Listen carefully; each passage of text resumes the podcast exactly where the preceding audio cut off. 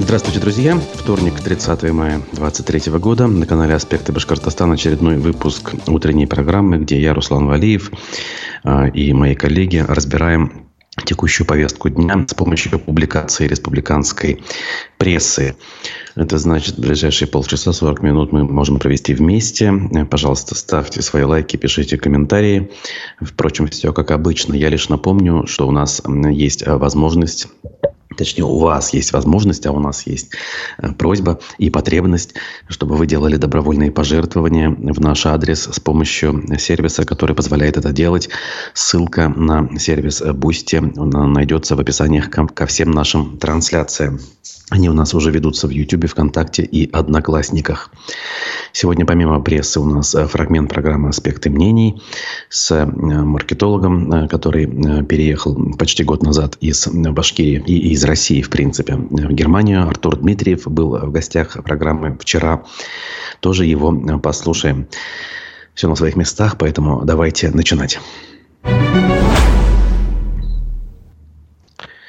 Так, ну, Прежде всего, конечно же, это очередное заседание по делу э, в отношении Лилии Чанышевой, которая была э, руководителем ныне уже запрещенного и ликвидированного штаба Алексея Навального в Уфе. Сама Чанышева еще до всяких решений судов была внесена в список э, террористов и экстремистов, как это у нас заведено. Эм, то есть никаких судов не надо. Росфинмониторинг существует и, в принципе, одним росчерком пера подобные реестры э, пополняет. И э, журналисты и, кстати, не только журналисты, в принципе, любые наблюдатели, любые граждане вынуждены э, произносить вот эти вот э, совершенно ненужные формулировки. Мы это делаем, поскольку таковы на сегодняшний день законы. Так вот, вчера на заседании, которое произошло после довольно внушительного перерыва, больше двух недель заседаний не было, она выступила с последним словом. На сайте «Аспектов» есть полное содержание последнего слова Чанышевой и отдельный репортаж. «Дайте мне шанс стать мамой», в частности, сказала она. И дальше несколько цитат. Мое уголовное дело политическое, поэтому подсудимой я себя не чувствую. Я политик, женщина, которую преследуют оппоненты мужчины. Их имена Путин и Хабиров. Политик – это тоже профессия, поэтому признавать вину для меня – это все равно, что учительнице признать вину в том, что она учительница, а врачу, что она врач. Нарушение моих политических прав и прав моих сограждан наносит последовательный характер. Ответьте на вопрос, живете ли вы сейчас лучше, чем жили 10 лет назад? Легче ли вам ходить в магазины, чем 10 лет назад? Чувствуете ли вы себя более безопасно, чем 10 лет назад? Если ваш ответ нет, действуйте, и вы сможете изменить жизнь к лучшему. В конце своей речи Лилия Чанышева обратилась лично к судье Азамату Бекчурину. Вы не только судья и избиратель, но и, как показал процесс, человек со своей позицией. Если вы посадите меня на 12 лет, то я уже не успею родить ребенка. Дайте мне шанс стать мамой, сказала она, обращаясь к судье. Вот любопытный момент. Она обратила внимание на то, что судья выглядел довольно-таки цивилизованно, где-то даже человечно в, процессе, в ходе всего процесса, и призвала его и в финале этого процесса, соответственно, проявить эти самые качества человеческие и профессиональные. Хочется верить, что такое возможно, хотя прецедентов в обозримом прошлом, в нашей юриспруденции и в нашей истории в целом, к сожалению, наблюдать не приходилось. А, суд э, планирует вынести и огласить э, свое решение 14 июня, опять-таки в процессе перерыв. 14 июня в 11 утра в Кировском райсуде Уфы состоится, по крайней мере по плану, данное мероприятие. Судебный процесс был закрытым. А оглашение приговора э, должно быть при этом открытым, сообщили журналистам участники процесса, ну, в частности, адвокаты Лилии Чанышевой. В общем, подробности я рекомендую вам читать у нас на сайте, в телеграм-канале есть ссылки. И, э, как говорят, держать кулачки, надеяться э, в, во что-то лучшее. Хотя, опять-таки, практика последнего времени показывает, что практически, либо ровно то же, что запрашивает Э, прокуратура, то и э, в, вписывает в решение, в приговор судья. Я не, не говорю сейчас там про Кировский райсуд в частности или про судью Азамата Бекчурина, но в других аналогичных процессах, где имеется политическая подоплека, и, и даже не подоплека, мы с вами понимаем, полностью процесс лежит в политическом а, русле. Обычно решение судьи соответствует требованию прокуратуры, то есть требованию всей властной вертикали. В данном случае мы можем, не побоясь этого слова, утверждать таким образом. Вот так. Ну, а мы дальше двигаемся по нашей повестке. И э, перейду к следующим новостям. В частности, к тому, что обычно в начале недели происходит. В понедельник э, оперативка в правительстве. Э, журналисты обычно обращают внимание, вел ли эту самую оперативку, собственно, Ради Хабиров. Э, вчера он ее вел. И вот пруфы делают э, заключение, что повестка была стремительной. И она была связана с тем, что Хабиров э, планировал встречать белорусских коллег и членов Совета Федерации России для утверждения контуров 10-го форума регионов России и Беларуси. Оказывается, он пройдет у нас э, в Уфе с 26 по 28 июня, то есть довольно скоро. Э, заявил он о том, что э, приказом Федерального дорожного агентства назначен начальник ФКУ «Упордор Приуралье» Денис Абрамов. В общем, текущая такая повестка кадровая. Также Хабиров э, рассказал, что посетил он производственную площадку «Башспирта» в Уфимском районе, тот самый мегазавод, который э, открывали при предыдущем руководстве во главе с экс-мэром Уфы Рауфом Нагумановым и курировавшим тогда это направление руководителем администрации Александром Сидякиным. Значит, э, при этом спасибо сказал Хабиров не тем, кто это все делал, а нынешнему директору Раифу э, Абдрахманову. Значит, э, тут у нас сложилось, конечно, ощущение, что Хабиров про Башспирт упомянул просто для того, чтобы показать, что у предприятия все хорошо, пишет издание «Пруфы». Вот так. Праздники. Следующий подраздел. Эта неделя действительно была богата на праздники в республике. Судите сами, друг за другом прошли форум «Газнефть технологии» в Уфе, инвестсабантуй за Уралье в Сибае, книжная ярмарка «Китап Абайрам» и День тысячи велосипедистов. Мы не можем представить, насколько рад был Хабиров, какой, а который, как мы знаем, любит устраивать праздники в Башкирии. Он сообщил по поводу выставки «Газ-нефть. Технологии» следующее. «Мы традиционно ее на высоком уровне проводим, и мне кажется, все было неплохо. Министр промышленности Шельдяев Александр, в свою очередь, похвастался, что на форуме приняло участие рекордное количество участников, аж 315 компаний из 36 регионов России и 4 стран. Министр также рассказал, что «Газпром» представил уличный газовый термоблок, который может отапливать частный дом и устанавливается на наружной стене дома – Хабиров такую идею радостно подхватил и попросил отработать правительство по данному вопросу, так как блок позволяет не переделывать внутренний дымоход, а просто снаружи поставил котел и, пожалуйста, грей. Цитата его. Значит, эм, День тысячи велосипедистов, э, ну, в общем, история ясная. Еще в день проведения 28 числа Участники и организаторы декларировали, что около 25 тысяч уфимцев приняли участие в данном мероприятии. Погода в этом смысле была хорошая, даже чересчур, наверное. А, жарко очень было. И, в общем, то, что хотели, то сделали. Проехали от горсовета до памятника Салавату Юлаеву. Ну, опять же, тех, кто хотел кстати, вчера погода преподнесла, ну, не то чтобы сюрприз, вполне, в принципе, ожидаемое явление. Мощная гроза с ветром и даже местами ураганным пронеслись по Уфе. И, опять же, ЧП. Несколько деревьев упали на припаркованные автомобили. А, в Ленинском районе, в микрорайоне Сосны, целая конструкция кирпичная металлокирпичная, так скажем, рухнула с крыши шестиэтажного дома прямо на автомобиль, который, по большому счету, уничтожен. Есть о чем задуматься нашим строителям и э, обслуживающим компаниям по поводу надежности конструкций. Если они способны при порыве ветра рухнуть э, сверху вниз, то возникают вопросы к их э, качеству. А, потому что хорошо, если еще если обходятся такие э, происшествия без жертв. А ведь всякое может быть. Дальше.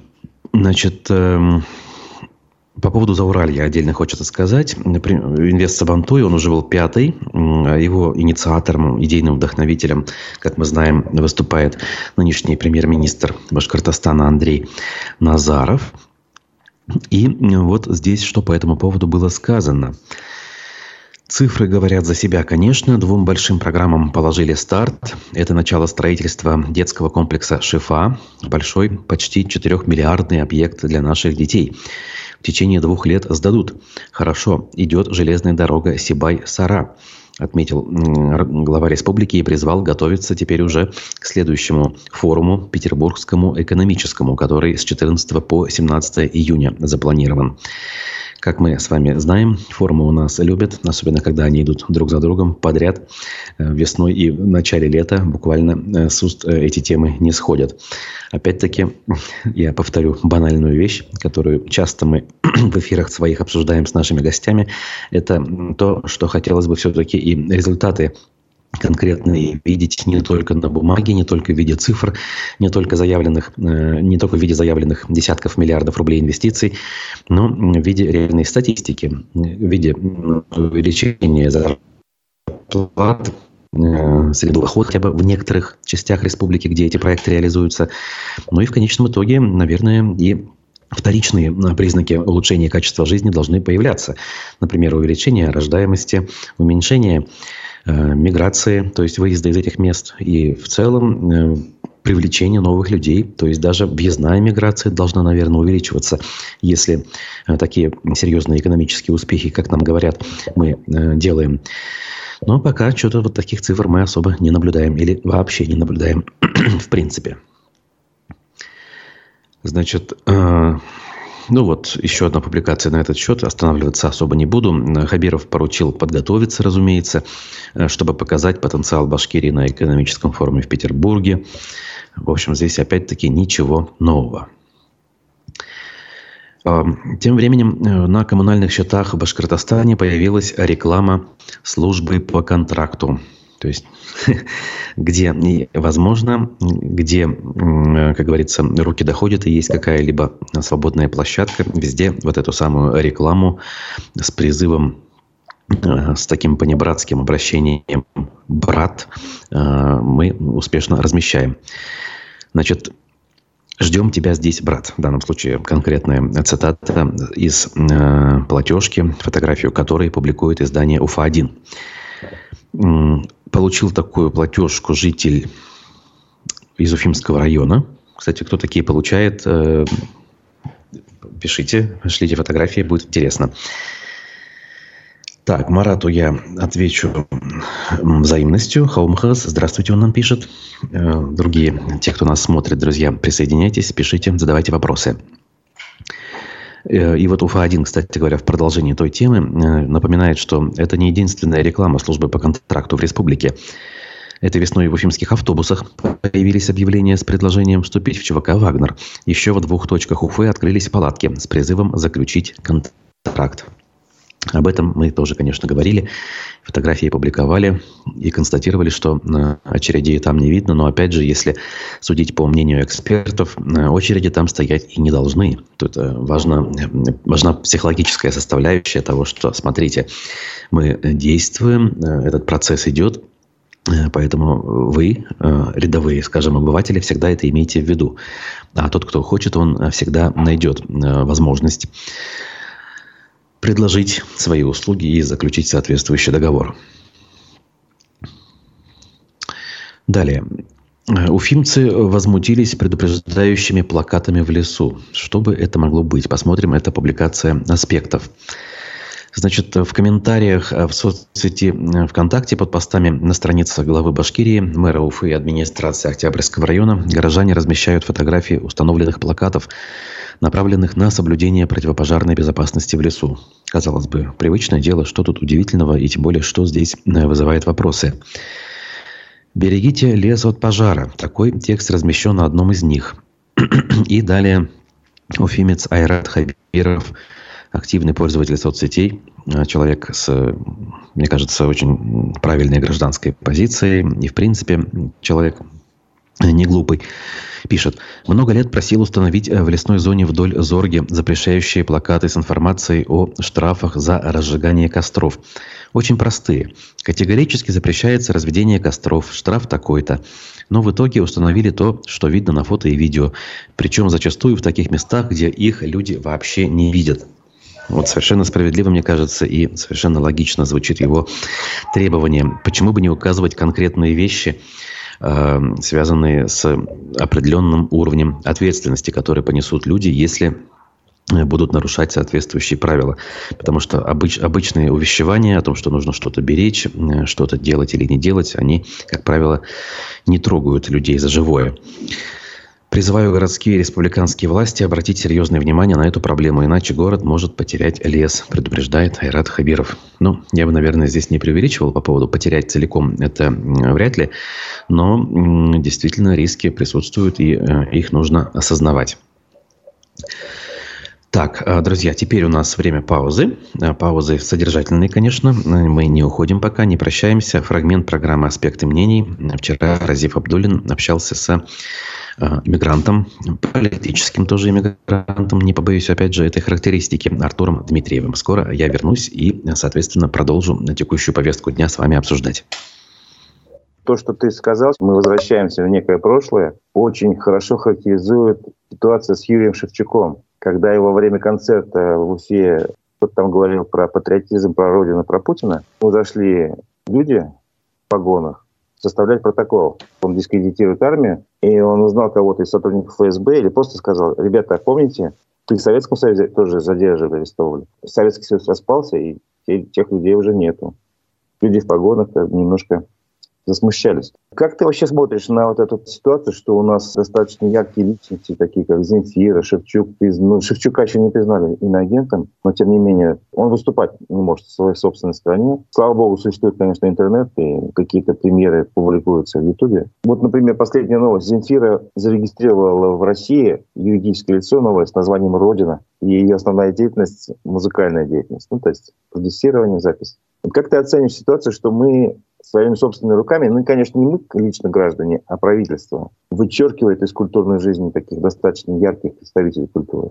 Я не знаю, насколько это разумно и правильно с точки зрения правящей партии, скажем так, потому что вы правильно упомянули про интернет. Потребление контента-то никуда не денется у человека. Выгнали из страны, ну, запретили выступать. А песни-то все равно живут, да, и вообще творчество можно в любой момент посмотреть. Э, чего они этого добились? Только того, что многие, например, фанаты Шевчука поменяли свою позицию по отношению к власти на более отрицательную. Более всего удивляет, что многие так называемые рокеры старой школы, которые были в контркультуре да, по отношению к советской власти еще в то время, сейчас активно поддерживают все то, что происходит. У меня это совершенно не укладывается в голове. Ну, как, ребята, вы же там были против советов, да, радовались перестройке и демократии. Шевчук, да, красавчик, он один из немногих. Гребенщиков, да, еще. Ну, вот их вот единицу на самом деле. То есть, если взять всю эту массу рок-артистов. Это очень печально на самом деле. Почему, по-твоему, Аллу Пугачеву не стали запрещать? И Я значит... думаю, запретят. Я не думаю, что власть прям так боится ее влияния, Потому что если посмотреть по тем же патриотическим чатикам, телеграм-каналам, комментарии, когда там она уезжает в Израиле, там большинство просто ее опускают. И это не боты, я там даже пару знакомых увидел. Видите ли, она же не выступает громко ничего не говорит, по сути. Как только начнет говорить, ее, конечно же, запретят. А у Аллы Пугачевой было громкое заявление только то, что она говорила, запишите меня в иноагенты, раз моего мужа... И все, да. А так, по сути, она же ну, ничего не заявляет. Ну, чей авторитет весомее, не знаю, авторитет той же Пугачевой, Шевчука, прочих, или авторитет новых вот этих вот шамана и прочих, там, которые выступают. Да. Было такое мнение, немцы почему не боролись массово против режима с 1934 года? потому что у них не было доступа к информации. Ну, считалось так. Они не могли э, собрать некую общность, поделиться мыслями. Сейчас есть интернет. Это помогло? Нет, абсолютно. Скорость распространения информации, как оказалось, никак не влияют на поддержку протеста, либо на формирование нового мнения, когда люди в большей степени за. И я думаю, что верхушка власти сейчас абсолютно никак не рассматривает влияние неких а, заметных фигур в культуре, потому что им пофигу. У них есть полтора миллиона бойцов внутри страны. Они могут выдавить любого и задавить любой протест. Все. Каждую пятницу вывешивают список агентов, но это так только для себя, чтобы позапрещать концерты. В условиях, когда есть сила на стороне вот именно да? силовой да. аппарат. Бояться э, нечего абсолютно. Ведь люди же, они люди такие, с одной стороны, приспосабливаются к любым условиям, а с другой стороны, ну, терпеть ненормальные условия, которые становятся нормальными, и понимать, что такое может остаться твоим детям, там, внукам, кто дальше смотрит. Не вариант, мне кажется, нормального человека, разумного, нет? Согласен, поэтому надо уезжать. Я про это и говорю.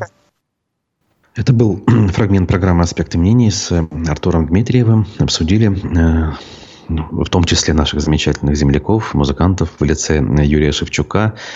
Не могу не согласиться с большинством тезисов, э, которые озвучил наш активный э, соотечественник и земляк, э, в том числе по поводу того, влияет ли интернет на вот эти вот нужные нам с вами изменения.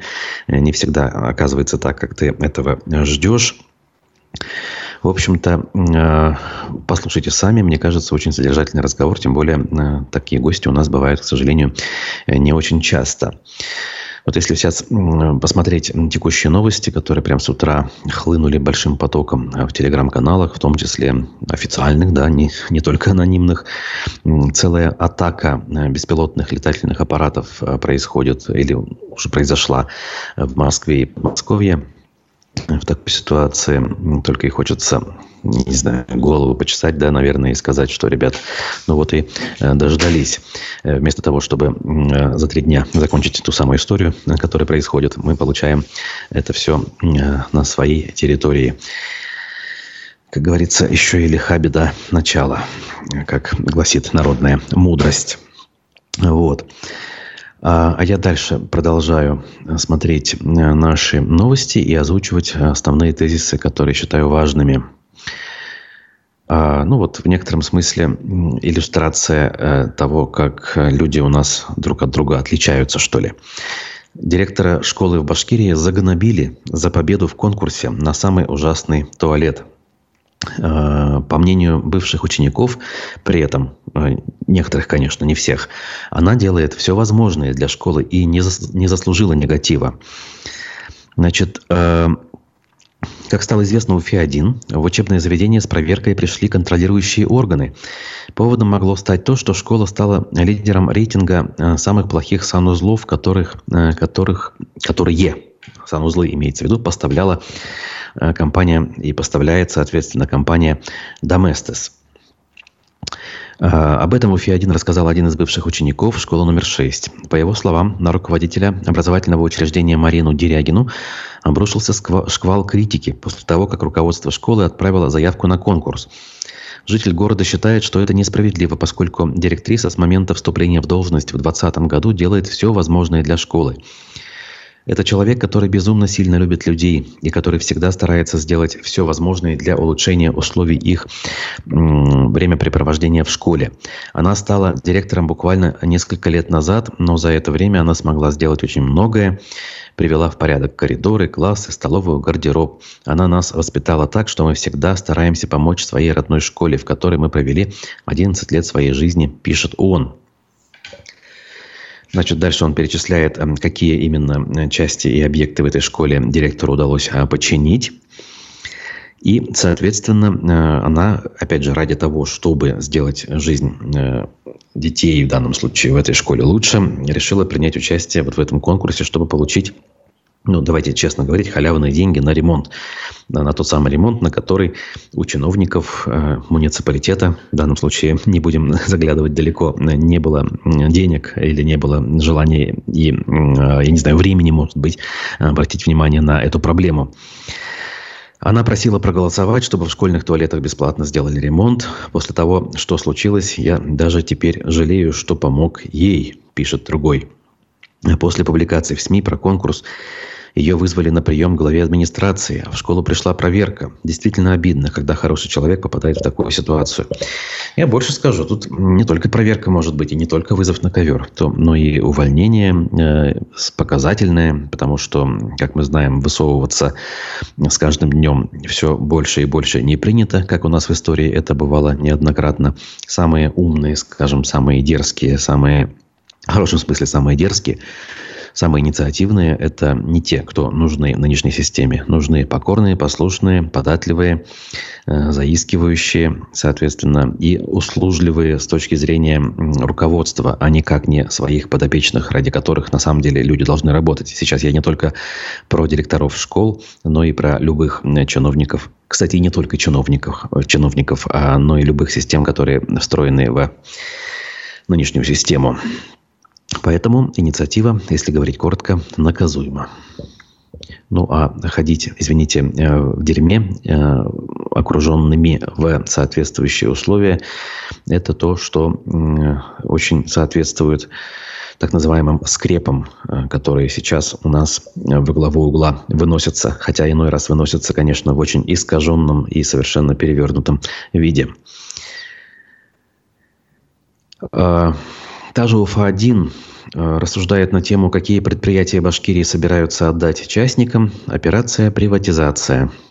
Опять-таки, я бы здесь не был столь уверен по поводу участников, ведь акционирование э, МУПов, ГУПов зачастую это вовсе не передача частников, частникам. Это лишь изменение формы собственности, когда, э, собственно, э, государственная форма управления переводятся в э, коммерческую форму, э, скажем так, э, предприятие из ГУПа становится акционерным обществом, то есть коммерческим предприятием, но при этом собственником и главным лицом, принимающим решения в судьбе данных предприятий, остается государство, поскольку контрольный пакет сохраняется в собственности государства в целом или Республики Башкортостан в частности, а иногда и в собственности муниципалитетов.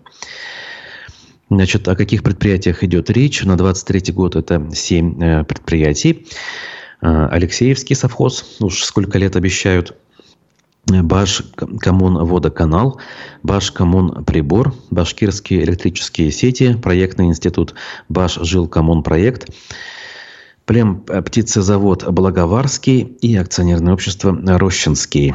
Это необходимо, по словам министра э, земельных и имущественных отношений Полянской, для оптимизации госсектора экономики, уменьшения участия республики в деятельности хозяйственных обществ.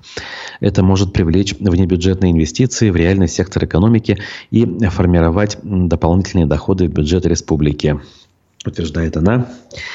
И издание анализирует текущие дела данных предприятий.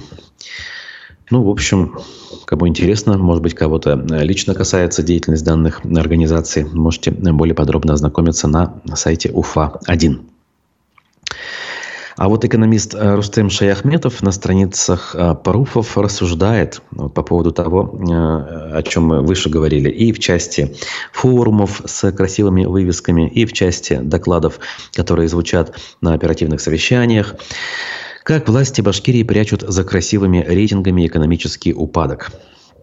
Э, в российских регионах, я вот немножечко процитирую для затравки только, э, активизировалась гонка за рейтингами, вследствие чего рейтинги становятся элементами политической саморекламы региональной власти. Конечно, то есть властям регионов нужно отчитываться перед избирателями, потому что избирателей как бы нет.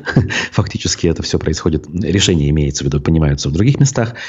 И вот в этих местах, в Москве, на Старой площади, в администрации президента России следят за тем, как дела идут в тех или иных э, значит, губерниях, опять же, не побоюсь этого слова. Вот. И даже не вникая в суть того, что на самом деле происходит, э, глядя на цифры, на отчеты, на бравурные какие-то презентации, они делают свои выводы. И вовсе не обязательно проверять, соответствуют ли действительности те или иные цифры, которыми отчитываются регионы. Так вот, спрос порождает предложение, утверждает Шахметов.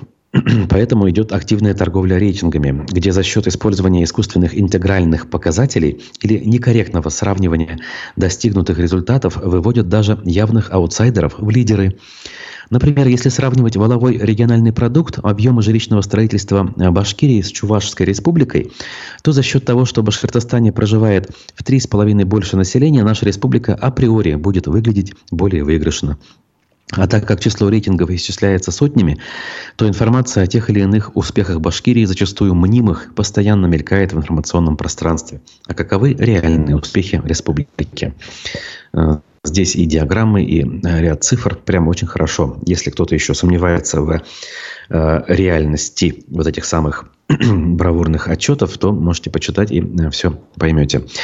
Ну, к слову говоря, еще один замечательный экономист э, Всеволод Спивак, частый гость нашего эфира, э, тоже регулярно эти самые отчеты в пух и прах разбивает, говоря о том, что это всего лишь цифры, нарисованные на бумаге, с реальностью, не имеющие ничего общего. Так, что еще в пруфах есть? В Башкирии в очередной раз нанесли разметку на щебеночную дорогу. Соответствующая фотография приводится. Это произошло в селе, э, точнее, тут село даже не указано, в Абзелиловском районе это произошло. Отметим, что нанесли э, эту разметку при этом все-таки не до конца дороги грунтовой. В комментариях к записи в соцсети некоторые жители выразили удивление, а других повеселило нанесение данной разметки. Люди делают такие выводы из увиденного. Наверное, там Хабиров пролетел. Ничего страшного, и у нас э, на проселочной дороге такие встречались, ответил другой пользователь. Привыкайте, это дороги будущего, заявил третий. Просто там должен быть, а, должен быть асфальт, который не успели положить перед нанесением, написала Айгуль, и так далее, и так далее. Ну, с юмором, к счастью, у людей все в порядке, вот, но э, да, еще бы этим людям, да, побольше гражданской, э, наверное, не ответственности, гражданского самосознания, что ли. И тогда, наверное, поменьше было бы таких вот удивительных и печальных, и смешных историй одновременно. Так, о том, что с крыши дома в Уфе оторвался кусок кровли и придавил автомобиль, я уже говорил. Но там, на самом деле, не только кусок кровли, это целая часть ну или целиком, можно сказать, конструкция, э, отвечающая за вентиляцию э, в этих домах. Я как житель данного микрорайона могу констатировать, что не раз жители, ну пусть не всех, но очень многих домов жаловались э, после заселения на некачественную вентиляцию, что обратно в квартиры задувает вот эти продукты горения, скажем, э, газовых котлов, которыми отапливается данный, отапливается данный микрорайон. И вот эм, данный эпизод произошел с одним из последних построенных домов, которые заканчивали уже тогда, когда была известна эта проблема э, в предыдущих домах.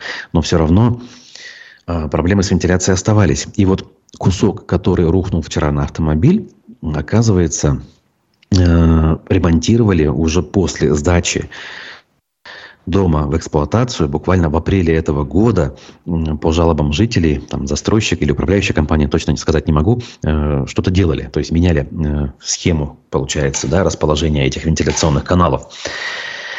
И вот некачественно проведенная работа привела к тому, что, казалось бы, обычный ветер, которых у нас летом достаточно во время ливней, снес эту конструкцию и привел к такому значительному ущербу. Автомобиль полностью уничтожен, дом в конце концов пострадал. А, возможно, и протекание крыши возникло в этом месте, поскольку, ну как же, э, кровля действительно разрушена.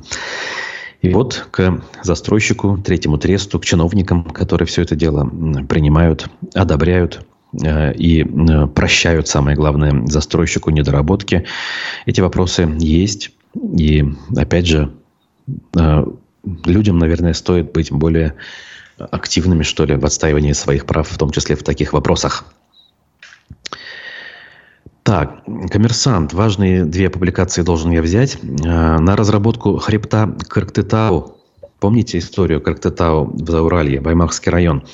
Люди протестовали по поводу разработки еще после Куштау, еще в 2020 году там протест начался. Так вот, на разработку этого хребта не нашлось желающих, оказывается. Все-таки разработку, получается, как минимум планировали, это первое, но, к счастью, э, желающих не нашлось.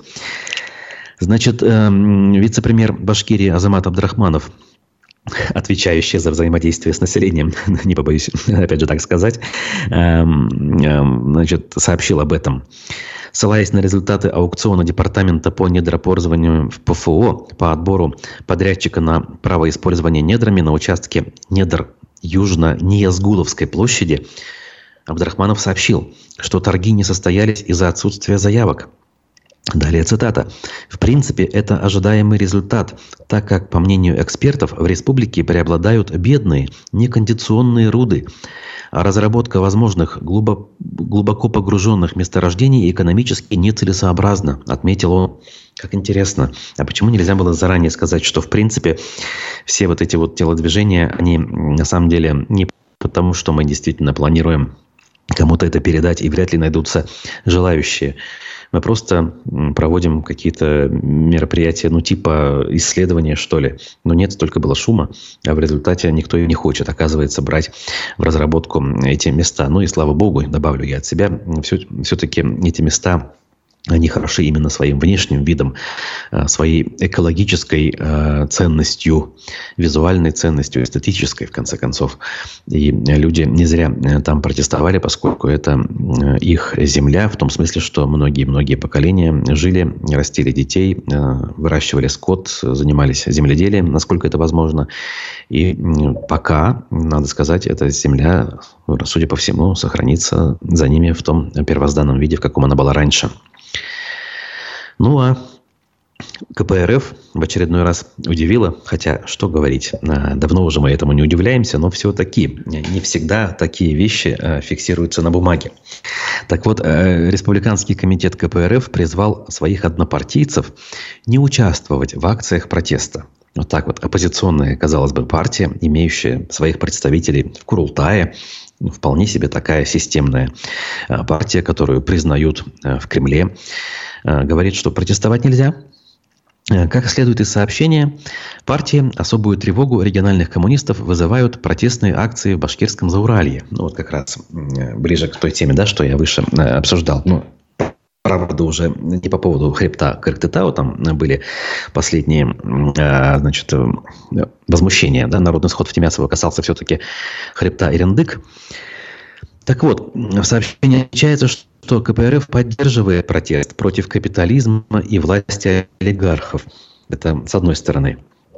А, значит, при этом мы публично заявляем, что башкирский реском КПРФ осуждает любые деструктивные и провокационные действия против государства и против народа, а также не поддерживает участие в провокациях против в провокациях некоторых наших однопартийцев.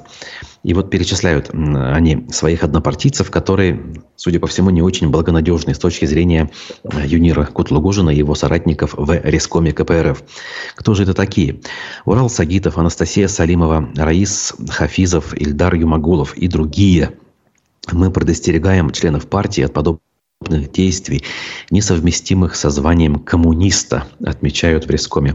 Как легко навешивать ярлыки, да? Что-то не нравится, и мы эм, легко говорим, что это не соответствует высокому статусу коммуниста. Так. Я надеюсь, у нас с трансляцией все в порядке. Судя по моему контрольному монитору, есть какие-то сложности. Впрочем, мы э, уже будем заканчивать. Время нашего эфира э, подходит к концу. Ну, так, для э, бантика, что ли, да, в завершении. МКСЭТ, медиакорсеть, опубликовала топ-100 влиятельных людей Республики Башкортостан. Ожидаемо на первом месте Ради Хабиров, на последнем Вадим Старов очень неожиданно оказался. А вот, например, на 99-м Рауфа Рахимова. Интересный рейтинг в том смысле, что очень неожиданно некоторые люди в нем присутствуют, а некоторые отсутствуют. Ну и плюс э, места, на которых эти люди располагаются, тоже очень разные, э, порой весьма лично для меня неожиданные. И опять же, можете ознакомиться, если вам эта тема интересна. Ну а пока я с вами буду прощаться. Впереди у нас еще аспекты мнений, текущие новости в режиме нон-стоп в телеграм-канале на сайте аспектымедиа.ру. А, продолжаем работать, поэтому не забывайте про нас, делитесь ссылками, а, рекомендуйте своим родным и близким. Хорошего дня, берегите себя. До свидания.